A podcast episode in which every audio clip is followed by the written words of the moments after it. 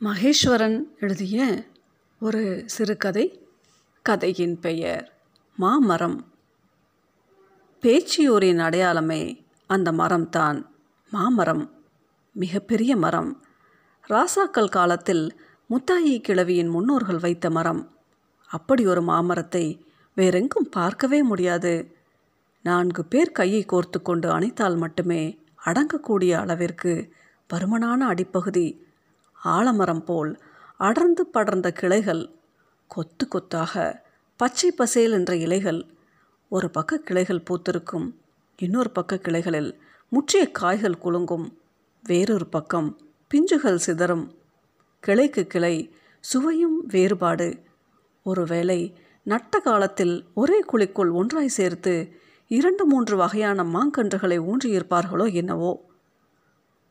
Post ஆஃபீஸ்க்கு எப்படி போகணும்? மாமரத்து போட்டு வழியாக போய் இடப்பக்கம் ஒரு சந்து வரும். அதில் நடந்தீங்கன்னா panchayat board office post office எல்லாமே இருக்கும். எலிமெண்ட்ரி ஸ்கூல் எங்கே இருக்குது மாமரத்து வீட்டுக்கு பின்னாடி தெருவில் ஊருக்கு புதிதாக வருகிறவர்கள் யாராக இருந்தாலும் எந்த இடத்திற்கு வழி கேட்டாலும் மாமரத்து வீட்டை மையப்படுத்தியதாகவே பதில் கிடைக்கும். அந்த மாமரம் எத்தனை வருடத்து மரம் எத்தனை வயசு மரம் என யாராலும் கணிக்கவே முடியாது. முத்தாயி கிழவிக்கு சொந்தமான அந்த மாமரத்தின் கீழே போடப்பட்டிருக்கிற கயிற்று கட்டிலில்தான் எப்போதும் அவள் படுத்திருப்பாள். எழுபத்தி ஐந்து வயதை கடந்தவள் உடம்பு முழுவதும் சுருக்கம் விழுந்து நரைத்த கேசத்தை அள்ளி முடிந்து பாம்படம் அணிந்த காதுகளுடன் கம்பீரமாக தெரிவாள். குரலில் குறைவோ திணறலோ இருக்காது.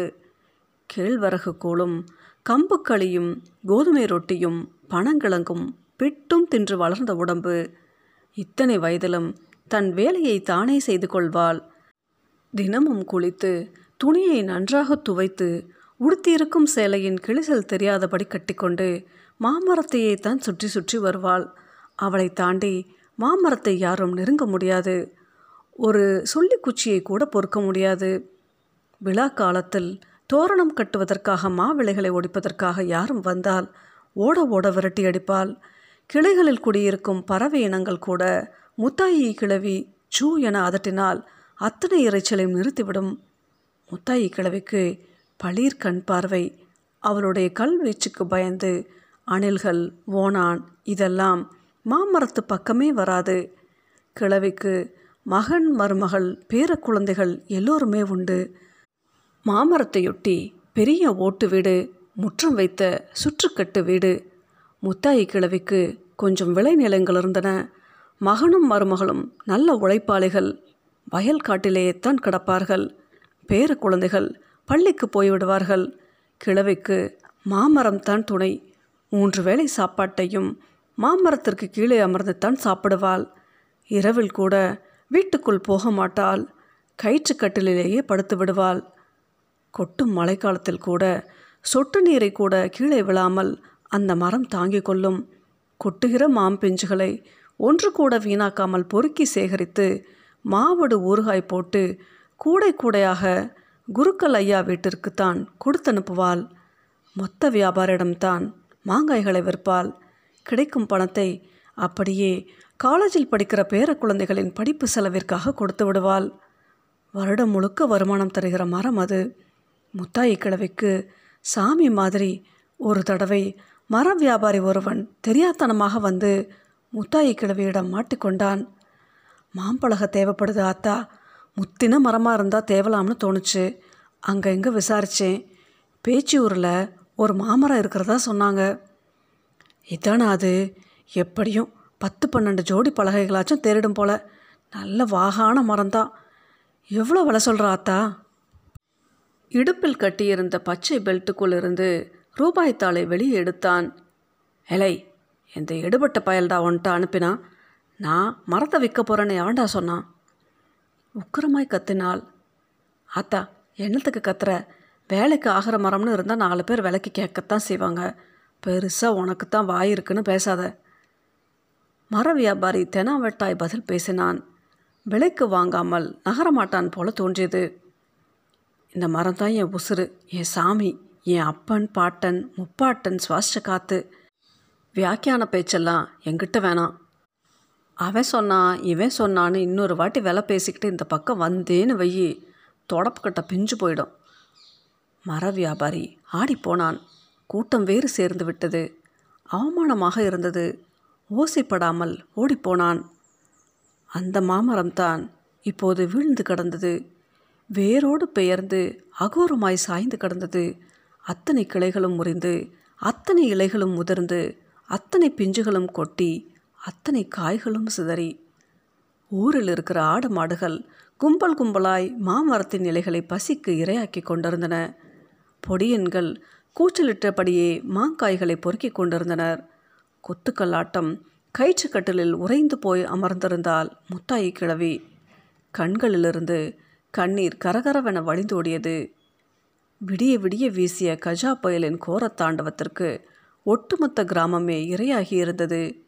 பேச்சியூர் கிராமத்தில் ஒரு மரத்தை கூட புயல் விட்டு வைக்கவில்லை. தென்னை மரங்கள் அத்தனையும் பாதியோடு பாதியோடு முறிந்து போயிருந்தன.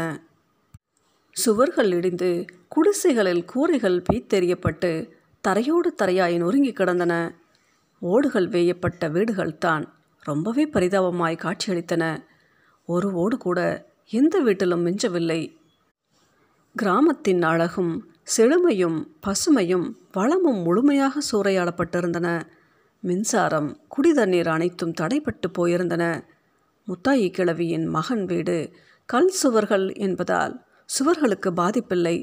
ஆனால் ஓடுகள் அத்தனையும் நொறுங்கி போயிருந்தன. மகனும் மருமகளும் இடிந்து போயிருந்தார்கள். வேரோடு பிடுங்கப்பட்டு மல்லாந்து கிடக்கிற மாமரத்து பக்கமே மகன் வரவில்லை. குடியிருக்கிற வீட்டை எப்படி சரி பண்ணுவது என்கிற பதப்பதைப்போடு வீட்டையே சுற்றி சுற்றி வந்து கொண்டிருந்தான். உயிர் இருக்கும் வரைத்தான் உடம்பிற்கு மதிப்பு நிற்கும் வரைத்தான் எந்த மரத்திற்குமே மதிப்பு. விஷயத்தை கேள்விப்பட்டிருந்த மர வியாபாரி கூட்டத்தை விளக்கியபடி முண்டியடித்து முன்னால் வந்தான். சில மாதங்களுக்கு முன்பு முத்தாயி கிழவியால் துரத்தி அடிக்கப்பட்ட அதே மர வியாபாரித்தான் ஆத்தா கேட்டப்பவே கொடுத்துருந்தீன்னா ஆயிரம் ரெண்டாயிரம் சேர்த்து வாங்கியிருக்கலாம். இப்போ பாரு வேரோட பிடுங்கி களையெல்லாம் முறிஞ்சு ஒன்றுக்கும் லாய்க்கில்லாமல் கிடக்குதே. உச்சி கொட்டினான் முத்தாயி கிழவி அசையாமல் அமர்ந்திருந்தால் ஏழாயிரம் தாரேன் வச்சு காத்தா பேர பிள்ளைங்க படிப்புக்காச்சும் ஆகும் ரெண்டு நாள் கழித்து மிஷினோடு வந்து மரத்தை துண்டு போட்டு கொண்டு போயிடுறேன். ரூபாய் தாள்களை முத்தாயி கிழவியின் கையில் திணித்தான். சி எட்டிப்போ. பணத்தை மர வியாபாரின் முகத்திலேயே வீசினால் மரத்தை விற்கிறேன்னு யாருடா சொன்னா? இப்போ கூட விற்க மாட்டியா நீ? மாங்காயை ஊறுகாய் போட்டுடலாம். மரத்தை என்ன பண்ண போகிற விழுந்த இடத்துலையே போட்டு வச்சா உளுத்து தான் போகும் விழுந்த மரம் தான் ஆனால் சாகாத மரம்டா. என் மரத்துக்கு இன்னும் உசுறு இருக்குது அதை எப்படி காப்பந்து பண்ணுறதுன்னு எனக்கு தெரியும். ஒழுங்கு மறுவதே ஓடி போயிடு. மர வியாபாரி ஏமாற்றத்துடன் நழுவினான். ஏலே தங்கராசு இங்கே வாடா.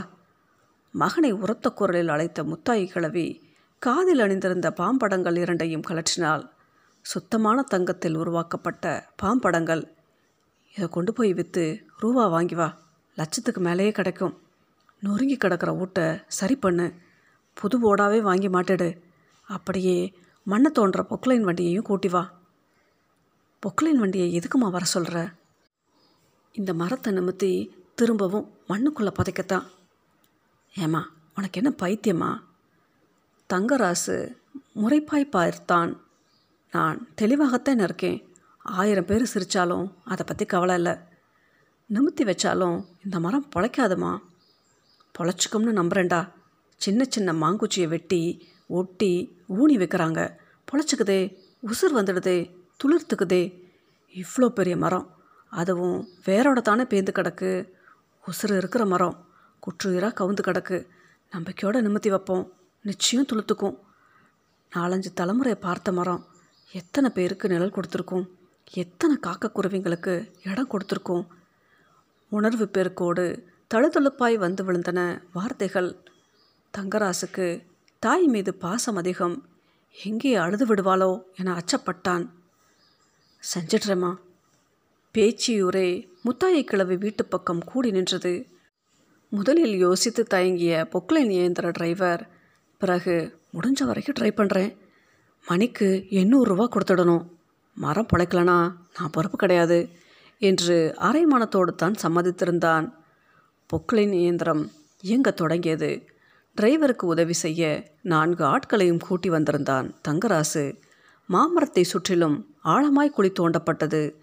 விழுந்து கிடந்த மரத்தின் கிளைகளில் முரட்டு தாம்பு கயிர்கள் கட்டப்பட்டன.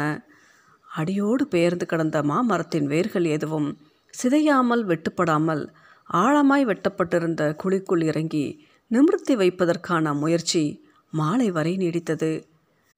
மாமரத்தை நிமிர்த்துகிற போது இன்னும் சில கிளைகள் முறிந்தன. பதைப்பதைப்பாய் அமர்ந்திருந்தால் முத்தாய் கிழவி மாமரத்தை நிமிர்த்தி வைக்கும் வரை பச்சை தண்ணீர் கூட குடிக்கவில்லை. கிழவிக்கு தேவையா இதெல்லாம்? இத்தனை வயசில் பிடிவாதத்தை பாரு. மவன கண்ணில் துரும்ப விட்டு ஆட்டுதே. மரத்தை வித்திருந்தாவாவது நாலு வீட்டுக்கு கதவாக இருக்கும். இப்போ ஒன்றுக்கும் உதவாமல் நின்ன இடத்துலையே உளுத்து கொட்ட போகுது. ஆள் ஆளுக்கு பேசினார்கள். எதையுமே முத்தாயி கிழவி காதிலேயே வாங்கி கொள்ளவில்லை. ஒரு வழியாய் மாமரம் மண்ணுக்குள் புதைக்கப்பட்டு விட்டது.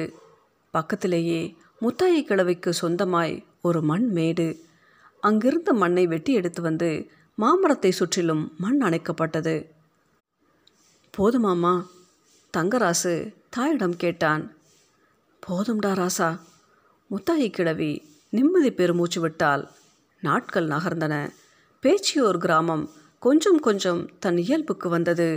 முத்தாயி கிழவியின் பாம்படங்களை விற்ற பணத்தில் தங்கராசுவின் சுற்றுக்கட்டு ஓட்டு வீடு புது ஓடுகள் வேயப்பட்டு பொலிவு பெற்றிருந்தது. மாமரத்தில் எந்த மாற்றமும் இல்லை. பரிதாபமாக மொட்டை மரமாக காட்சியளித்தது. நிழலுக்கும் வழியில்லை. சின்ன குருவி கூட அந்த பக்கம் வரவில்லை. முத்தாயி கிழவி கயிற்று கட்டிலில் அமர்ந்தபடியே எந்த நேரமும் மாமரத்தையே விரித்து பார்த்து கொண்டிருந்தால் சரியாய் சாப்பிடுவதும் கிடையாது. ஒழுங்காய் உறங்குவதும் கிடையாது. மழை விடுவதும் தூறுவதுமாகவே இருந்தது. இருபது நாட்கள் கழிந்திருக்கும் மாமரத்தின் கிளைகளில் ஆங்காங்கே சின்ன சின்ன துளிர் மொட்டுகள் ஆரம்ப ஆரம்பித்தன. அடுத்த சில நாட்களில் கிளைகள் முழுக்க துளிர்கள் முத்தாயி கிழவி கண்களில் நீர்மல்க வானத்தை பார்த்து கைகளை குவித்தாள்.